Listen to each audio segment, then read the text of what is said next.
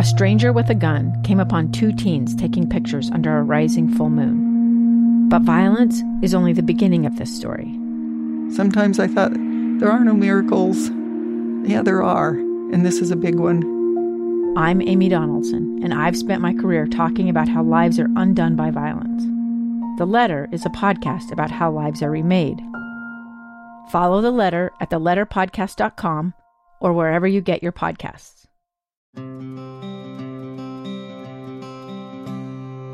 Welcome to another episode of Relentlessly Resilient, where real people share real life experiences and the tools they've developed to move forward and live their best life.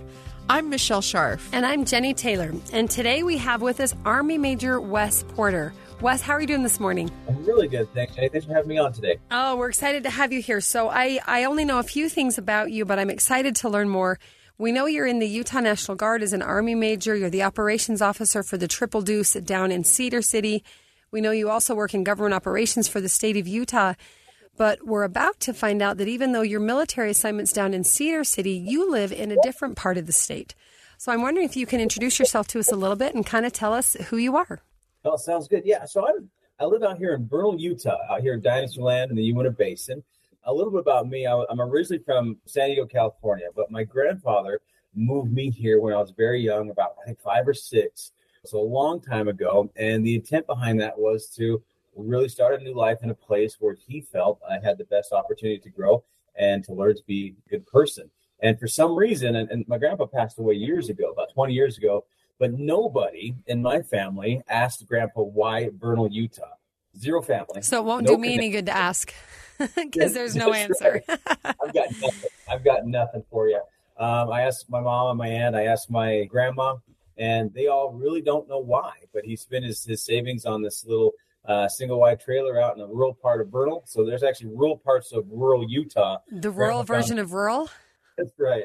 Uh, next to the Green River out there, and uh, that's that's where we came. That's okay, so tell me, you say we went to Vernal. Was it just you and Grandpa, or were your mom and the aunts and everybody else involved? Just and Grandpa. So you know, he he brought me out there, and I think a few years later, um, my mother decided to, to come out with some of my brothers and some some of my siblings, and then my aunt, and uh, eventually even his son moved out to rural Utah. So he had three kids. All of his kids followed him and most of them are still here in Vernal today eh, without any idea of how we got here. Okay, that is hilarious. Because Vernal, Utah, unless you know about it, really is not exactly on everyone's tourist destination list. Yeah, no one accidentally comes to Vernal. For right? sure. You, you have to be deliberate about it. All right, so Wes, tell us a little bit. I know you're in the Guard. I know you work for the state. Tell us about what your family makeup looks like now. You say you still live in Vernal. Still live in Vernal, yeah. So you know, Vernal is one of those places that always brings you back. And so uh, I got married. I went, you know, grew up, went on a mission, met my wife here in Vernal. We got married, we started a family together, moved down to Cedar City uh, to go to college, and I joined the military down there. Anyway, through all of those different things, to uh, deployments, to good education, ended up back here in Vernal with me and my my beautiful wife Emily and our six kids here in Vernal. And okay, so that's a lot of kids. How old yeah. are the kids? So I have a big range from 17 to 4. Okay. And so, yeah. That's um, a, that's about the range of my kids. I've got 17 to 5. Yeah, yeah, we're right there. So All right. So tell us, Wes, it sounds like you've got I mean, you've got an upbringing where your grandpa's taking you completely off the grid for for a, yeah. a new start at life. You've joined the National Guard. You're married with six kids. You've been deployed. You've done a lot of things. I imagine you've had some pretty good experience with resilience so we would love for you to tell us what resilience looks like to you. You know, for, for me, and I, I, put a lot of thought into this, uh, and something I've learned really just recently is I would say my overall uh, definition of resilience probably isn't that much different than, than most people's, right? It's keep moving, absorbing hits. But what I've learned for me, the technique is learning when to take a knee. And what I mean by that is, you know, going back to my grandfather, he taught me that when you do something, you just you dive in and you do all of it and you work through it. And as I've gone through my life with that, the reason why I went to school is I needed I needed to go to school. That was it. Uh, there wasn't this huge passion. It's something you had to do, so you do it. So you dive in and you figure it out. I always wanted to serve, so I didn't know much about the military, but I dived in and we figured it out. What I've learned by doing that, I think a lot of people are like that, is that it takes an emotional and physical toll. And it wasn't until probably my, my late 30s where I realized you got to take a knee, Wes. You got to take care of yourself. And what's interesting is that seems like it's not being resilient when you take a little bit of a break. But what I found is when I've done that, I've taken care of myself, whether it's mental health, whether it's physical, whether it's taking a, time out with the family, I'm able to actually absorb more of those hits that life throws at me. And by taking care of myself and by taking care of my loved ones, and if that means taking a quick pause in whatever you're doing, that's really been able to get me and my wife and our family over some of the obstacles that we faced, whether it was deployment, whether it's for having babies without me even in the country. That's what's allowed us to get over it and and really progress in a way where we're very, I would say, we're, we're more resilient now than we were before. Okay, I really love that. And I love that you pointed out that might almost sound contradictory to say being resilient is taking a knee. Because sometimes I think we think being resilient is just charging forward and just taking it all and this fierce independence, and I'm just going to grin and bear it. When in reality, maybe the most resilient thing some of us can do from time to time is take a knee. I think that's beautiful. You mentioned deployments, having a bunch of kids, all these things. Can you share maybe a couple of personal experiences of difficult times or, or challenges you faced and how kind of that attitude of taking a knee applied and got you through that? Yeah, absolutely. So my first deployment was in 2011. It was, was operationally done. We went with the Deuce to Iraq, and we were really in charge of kind of closing Iraq down. So this is right towards the end of everyone leaving for the most part, at least the conventional forces. And what was interesting is, is one day, and it's, it's super hot over there, middle of summer. One day I just wasn't feeling very well. And I felt like someone grabbed me in the back of my neck, just really, really hurt. And within a matter of 20 minutes, I went from not feeling that well to having a, a massive fever and a chill at the same time. Oh, no. And I put on a coat. This is in Iraq. I put on my coat. I put on my long johns and a beanie and gloves, and I walk over to the troop medical clinic. And before I passed out, I remember the doctor, the, the great surgeon, go, "Oh, there's something wrong with this guy," and then I passed out. And then that's it. What, what, happened was there was this bacterial kind of viral infection, uh, like Giardia, in our water, and we we drank oh, it. They, my goodness! and so we all got sick. Oh And- my goodness. The whole troop? Sick. The whole group of us, and there wasn't that many of us in that time. Wow. And to include my commander, I was just a young lieutenant at the time, to include some of the soldiers I worked with, I was one of the ones that got it the worst. And I remember these flashes of trying to make it to the restroom, just to be sick, and then trying to make it back, and seeing soldiers really just lying in the dirt. And if you could stand up, a soldier will come pick you up, pose you up, and bring you home, put you in the bunk. During this time, I was able to have decent conversations and multiple conversations with my wife but then I'm off the grid for about 10 days. During those 10 days, my wife has our fourth child, Kalea, my little girl. And so I have no idea what's going on. For some reason, she can't get a hold of me. And you can imagine some of the different um, things that are happening where she's like, Why isn't my husband calling me? He said he would call me and he's not doing it. Well, what I found was I probably could get the muster the strength to go and talk to her, but you're really just crawling over there. You're absolutely sick. What I found is I can't do anything or help emotionally my wife until I'm actually able to burden some of the burden that she may have. And I have no idea I have a baby at this time. So the week later, I finally get on a, a type of Zoom call that they had back then. And she's like, Where have you been? It's like, I'm so sorry. How have you been, sweetie? And she raises up this kid. I was like, Okay, so you've been busy. And, and what I found is, Oh I my actually had- goodness! yeah, it was just like that. So, you know, days afterwards, and I realized that I actually had the energy to absorb that and to able to take that as being a kind of an absent father at that time. But I took care of myself where I could. I just wasn't ready to talk to anybody physically. But when I was, we were able to have a really deep conversation and, and meet my child and, and move forward. And that's one of the stories that I always I can't always remember. imagine the terror on your wife's side going back and forth between angry that she can't get a hold of you and terrified she can't get a hold of you because you're at war. And that's a little bit worrisome for mama at home. As I told her, you know, we have a we have a rhythm, right? I, I call her every every couple of days at this time. We had our rhythm. Yeah. and uh, I wasn't And you got out of it. Able to go there. So she was she was upset, um, but that that went over real quick because we were able to to have the energy to talk and and to, to be my child, and that's really what stuck with me. If I went and tried to talk when I was super sick, I wouldn't have been able to be a help. I would have been a distraction. I wouldn't have been able to provide some of that energy that she needs, right? As- As, a new mother, husband, even if it is over a Zoom call, Right. and that's stuck with me as I as I've gone through my career. Okay, that's a great life lesson. And Mm-hmm. kudos to your wife.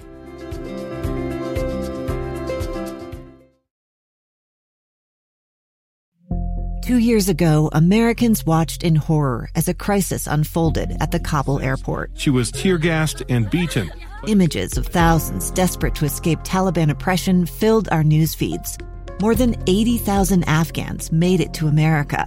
But the story didn't end there. It was very cold, there was no power, no heat. Who would help our newest neighbors? I'm Andrea Smardon. In Stranger Becomes Neighbor, you'll hear the stories of some remarkable refugees who left their homes and their dreams behind only to start over from zero. Their only possession was three blankets. And you'll meet Americans who stepped up to help them. You want me to come when you deliver your baby. What can one person do in the face of an international disaster decades in the making? That's Stranger Becomes Neighbor. Find us at kslpodcast.com, follow us on Apple Podcasts, or anywhere else you listen.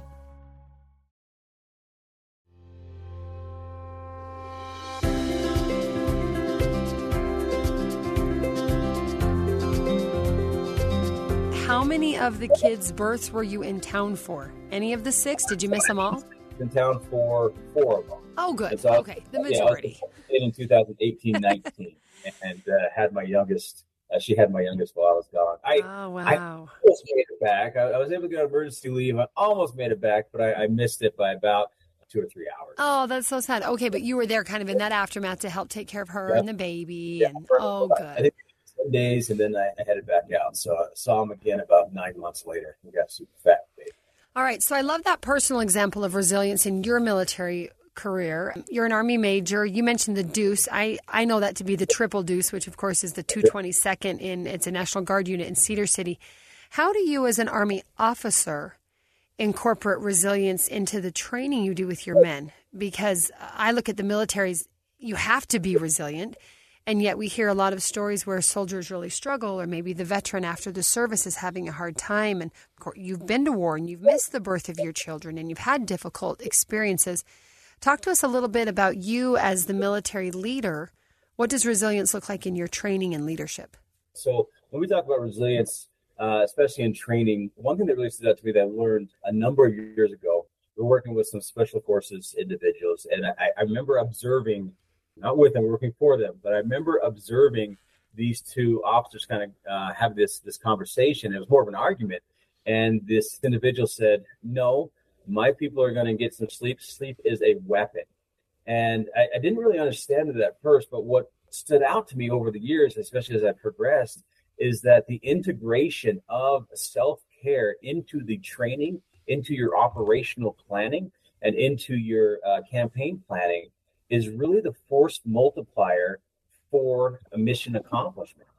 In other words, if you build into your training spots, not just your normal sleep cycle, but spots where you're able to see and help individuals during the fight, whether that is taking a knee, whether it's having a conversation, whether it's making sure they're hydrated, whether it's making sure that they, they get a break to really talk about what's going on in after action review. Incorporation of those type of best practices is a force multiplier. And our training actually in the Utah Army National Guard starts to reflect that over the last five, six years or so, where it's integrated in what we do. So we always ask the question, mission accomplishment, what's our left and right limits? Uh, how do we view the concept of the operation? And then we always ask this, how do we make sure that our soldiers are getting what they need to accomplish the mission, whatever that might be, and to include mental health. And as that culture shift happens inside the military, that's actually having a crossover event for those individuals that retire from the military, for the veterans. And what we're trying to do is that holistic approach is start that self care in integrated into our training as a soldier, so they're able to see that, incorporate, and recognize it when they get out as veterans. I love this. It's, Me too. it- it's exactly what you just shared with us in your own personal story. You were at a place where you didn't have anything else to give. You needed to take care of yourself first. And if you didn't take care of yourself first, you you didn't have anything to offer your wife. And honestly, as a wife, I think I would be more concerned with my husband in a war zone. I'd, I'd be terrified that you've eh, got to- some bacterial infection. and Yeah. that you're weak and you're so weak you can hardly communicate that would be really disturbing and so sometimes we do need to like take back and and just recoil and we don't really need to explain it to anyone Yeah. right we need to put ourselves first i love this story and i love to hear that the military is incorporating it into their training and i love that sleep is a weapon. It's a weapon in both ways, Both right? directions, Because sure. deprivation is its own weapon. is its own weapon to the detriment. Yeah. But good sleep sets the foundation for health, for repair, for it just is a reset, Yeah. right? Hey, so I'm curious, Wes. I'm I'm with Michelle. I love hearing that this is the the cultural change, and we're having these conversations. I love that you're integrating self care into training and planning rather than it's kind of this sidebar. I'm curious, how is it going? How is it being received? So it, it is. So here's one of the challenges we have. We go to basic training, we do all these different things, and we train on how to operate without sleep. Right. One of our sayings is drink water, change your socks, and drive on. Hydrate, make sure your feet are good, and then you just keep going and moving. That is an absolute necessity when it comes to war. Our soldiers, Sure. you know, America's warriors, uh, sailors, Marines, um, airmen, I think Guardians is what they're called now. Sure. They all have to have that. The trick is that as you move up through the ranks to apply that tactically and strategically into the actual planning process. Uh, but it's a cultural shift. And so a lot of the times we focus, especially young officers, young planners, uh, we focus on just being hard, right? You, you know, I could go umpteen Tough times without sleep, fine. But we have to change that moving forward. And so a lot of this too is, is really it's it's one of the lines of effort that we have for taking care of soldiers inside the National Guard. They'll go do a, a, a training with with active duty and come over. We're trying to change that culture. But I get a bunch of brand new soldiers where they think what they've seen on TV, what they experience in basic training is how it moves forward. That's there designed as a disciplinary effect to allow us to do things that are out of our comfort zone and allow us to know that we can do things. The challenge is we can't plan to do those things when we don't need to. Right. And that's some of the challenges that you've seen, you know, overseas is like, yeah, we were trained to do it so we could do it. Well, do we have to do it? I mean, I can operate. Do we have to do it just to prove we could be that tough? Yeah, is That's that our right. best practice? And that's what we're trying to change, right? Do we need to run 96 hour ops? I mean, do, do we have Yeah. to do it? Sometimes Yeah, it's, it's yes. great to know that you're capable of it should the need Yeah. arise. I love that. But do we have to do that all the time just on principle? All right, Exactly. Wes, we're going to take we're going to take a quick break and come back and continue this conversation about resilience in practice. We'll be right back.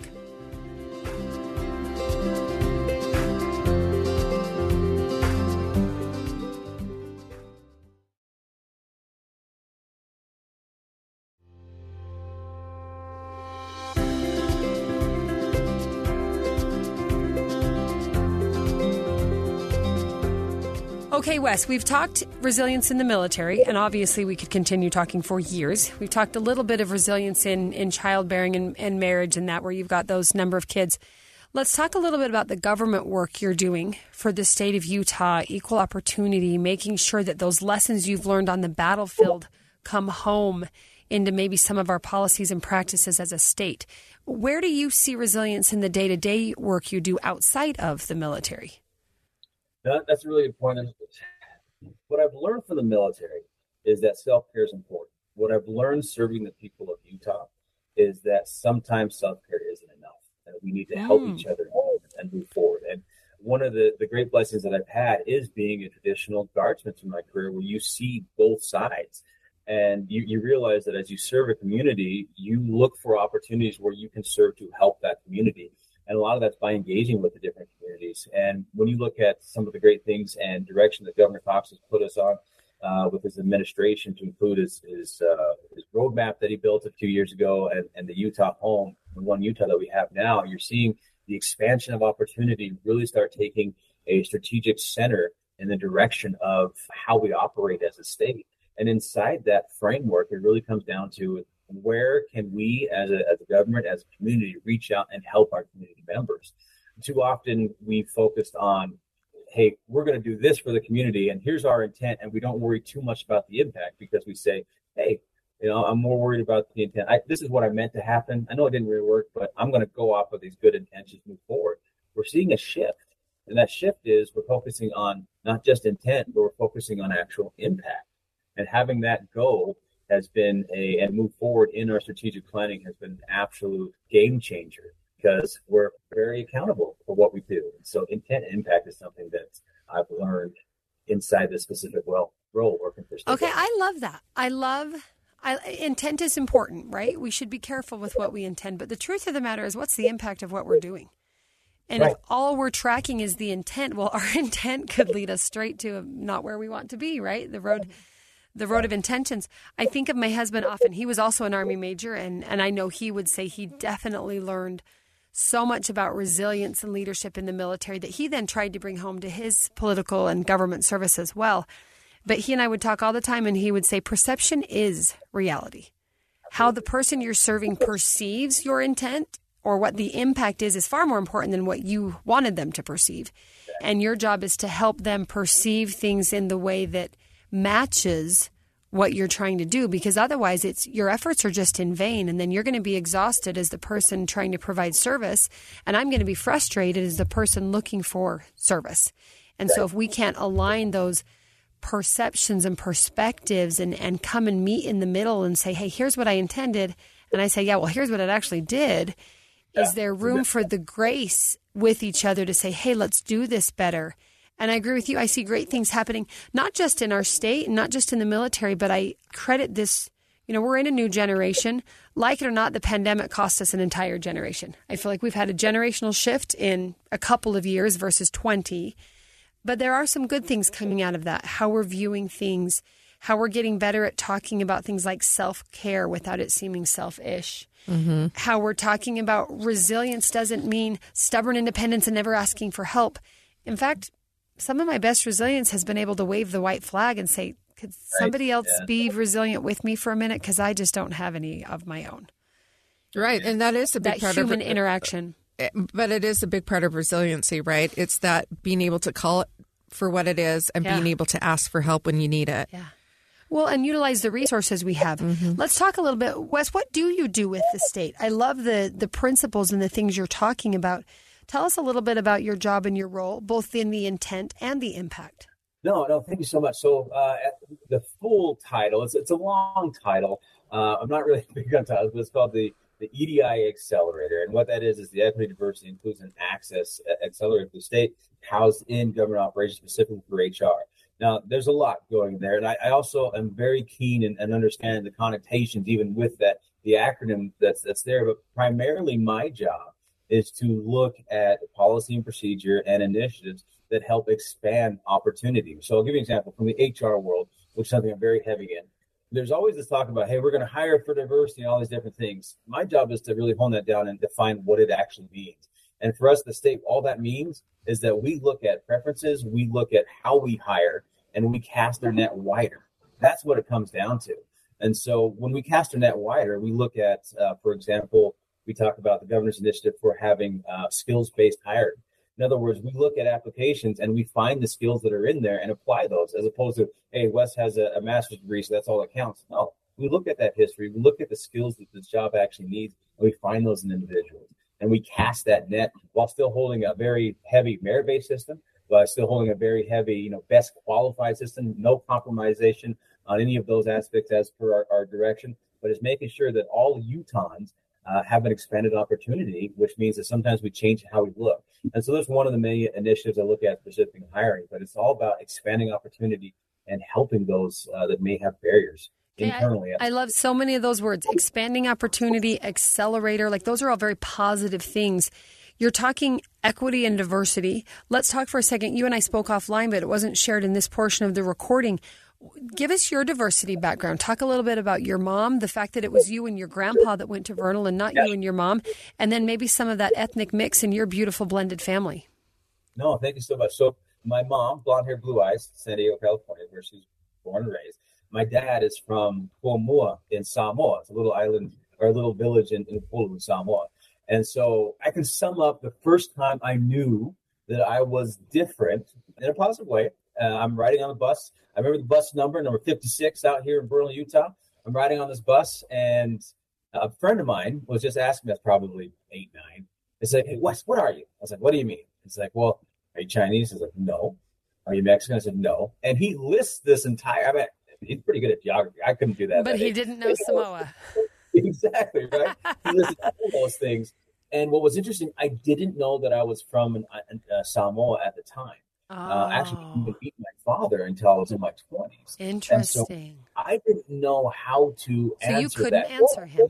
I couldn't answer it. What are you? And I coming home, and that's the day I found out that you know what Samoa really was. Uh, when I asked my grandfather, he asked me this question, I didn't know how to answer it. Now, couple that, so then I kind of paid attention a little bit that it was a little bit different, but this community is so great, accepted, you know, part of it, absolutely love it. Fast forward on some of the jobs I've had in the military, uh, I was a liaison officer and I was sent over to Oman to help train some individuals with some artillery planning.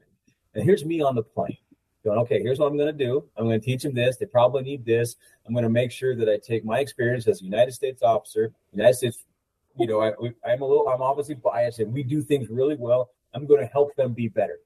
Not once, not once did I say, I wonder what I can learn from them.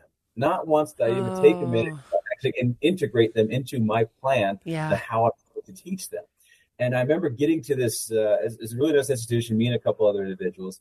And uh, I get up there and I start saying, okay, here's what you're going to do, all these kind of different things. And they're very nice. Sure. I'm working through an interpreter.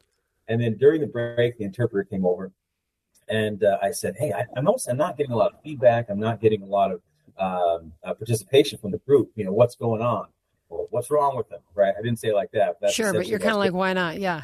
It Was like, get your peeps in order, right? Right. Well, what I found out real quick was how I was, the, the mannerisms in which I was dressing, which would be uh, fairly normal for a normal uh, uh, briefing on stateside with military, was not working inside that culture. Hmm. And I actually created, uh, it, it, inadvertently, I didn't create the mental and psychological safety for individuals to contribute to the plan.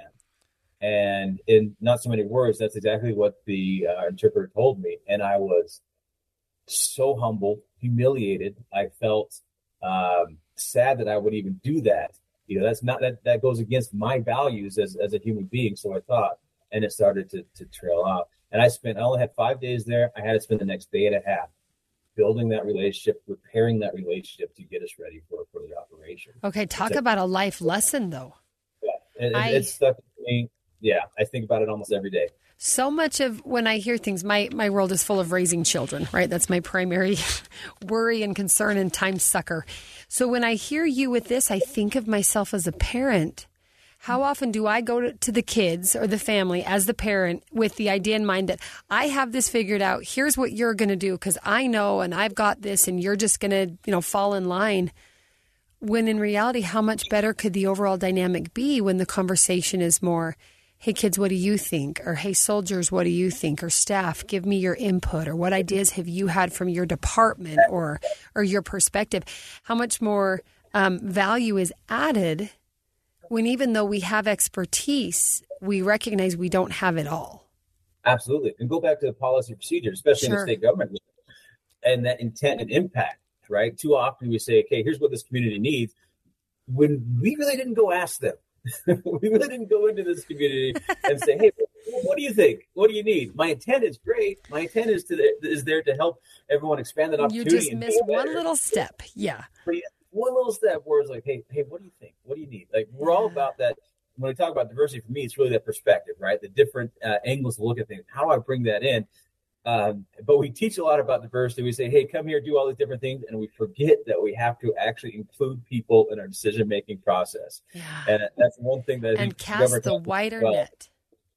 And that's how I kind of fell in this role. It was an opportunity. I worked in HR, worked in higher education for about 10 years, uh, where I worked with students, both um, um, you know, minority students here in Vernal, Utah. We're next to, to the tribe, the Ute tribe. So I was able to work oh, with that awesome. community and, and, different things. And it really just so even diversity within your own diversity. Yeah, absolutely. And it was just it's just been fantastic. And it really I, I, saw an opportunity there for me to take some of the lessons that I learned and to learn from other people. I love talking to people. I love talking to different uh, different groups, learning about them. And if we can duplicate some of those lessons that I've learned at the state, which we're doing a really good job with some of the wonderful cabinet members we have, some wonderful directors, and of course, um, BLG and Governor, we're seeing some changes in integration in the community to make Utah us, right? Make all yeah. of Utah Yes. Uh, and we're going to get to that point. Oh, I love it. How beautiful it is when we all come together and bring what we bring and, and appreciate what others bring. Okay. Because yeah. you and a couple other guests that we're going to be airing are part of a wonderful organization called Dreams in Motion. So I want you to just take like, give us the 60 second teaser on that. And then we are going to have kind of a group roundtable recording with all of you one day to to get more into the meat of what you're doing. But tell us a little bit what Dreams in Motion is and how you came to be involved with it. No, thank you. So Dreams in Motion is a nonprofit designed to help uh, individuals that, with their resilience, and we focus a lot with uh, we focus on veterans, we focus on individuals that's had uh, large medical issues to include transplants, uh, people who have had cancer, different things of that nature. We realize, like I said before, self care is important, but sometimes you need to be able to help other people in their resilience. Um, and it is a, a symbiotic type of, of um, relationship. And so what we do is we help provide uh, opportunities for engagement with families in the sports area. And so we are able to get tickets with Utah Jazz that we give them a, a, night at a hotel and they go sit in the president's box. At BYU, they go there and enjoy and they create, like I said, taking a knee. They create that opportunity where they can take a knee with their family and do that stuff there by connecting with them mm, and, and beautiful. away from some of the challenges that they've been facing to take that that break. And we've been, uh, I was asked, you know, for, uh, I know Joe Brown, which you'll talk to, Bruce Tippett, the founding members. They gave me a call right away and said, Hey, Wes, what do you think about this? I like, I'm in. Let's do this. And uh, I've been with them since the genesis of, uh, of the nonprofit. So very excited. Okay, so this is exciting. So to our listeners, stay tuned. Captain Porter, we are so excited that you shared this with us. Where can we learn more about Dreams in Motion? I imagine there's a website, a Facebook page, maybe all of the above. Absolutely. It's a Facebook page is what uh, Bruce put together for us. In there, you'll see some of our past recipients of the Dreams in Motion where they go to the to the game and we take pictures and, and we deliver the tickets to them. It's, it's always a surprise, right? Uh, we do homework with the board, say, hey, who needs it? And then we nominate individuals. So you can find us on Facebook at Dreams of Motion. Uh, you'll see us there. Okay, this is great. So, and then we're excited to have you come back with Joel, with Bruce, with the whole gang and tell us a little bit more about what Dreams in Motion is and does and how our listeners can maybe get involved. Maybe they know someone who could be a benefactor or maybe they might want to be one of the helpers. So this has been fabulous. Thank you for sharing your great energy with us. I hope someday you're like the high school assembly teacher for my kids because I love everything you say. I love how you're able to incorporate your experience in military, in government, in, in education, in family life, in adversity, in good times and bad times, and come out of it on top and come out of it recognizing that sometimes the best way to push forward is to pause for a second and take a knee. So, thank you for sharing all of this with us today. And thanks to our listeners for tuning in. We hope you like what you've heard and we hope you'll keep listening with us. Find us whatever podcast platform you use. Don't just find us and listen, find us and like it. Give us a rating and a review. Help us know how we can improve the show. And especially, maybe consider joining the show yourself. If you're listening and you have a story that you're willing to share about how you've learned what resilience is and some tools and tips along the way, you can contact us either on Facebook at Relentlessly Resilient or Instagram Relentlessly Resilient Podcast. Just send us a DM or email us at rrpodcast at ksl.com. Remember, whatever you do today, remember to be kind. You have no idea the struggles others are dealing with in their lives. Have a great day.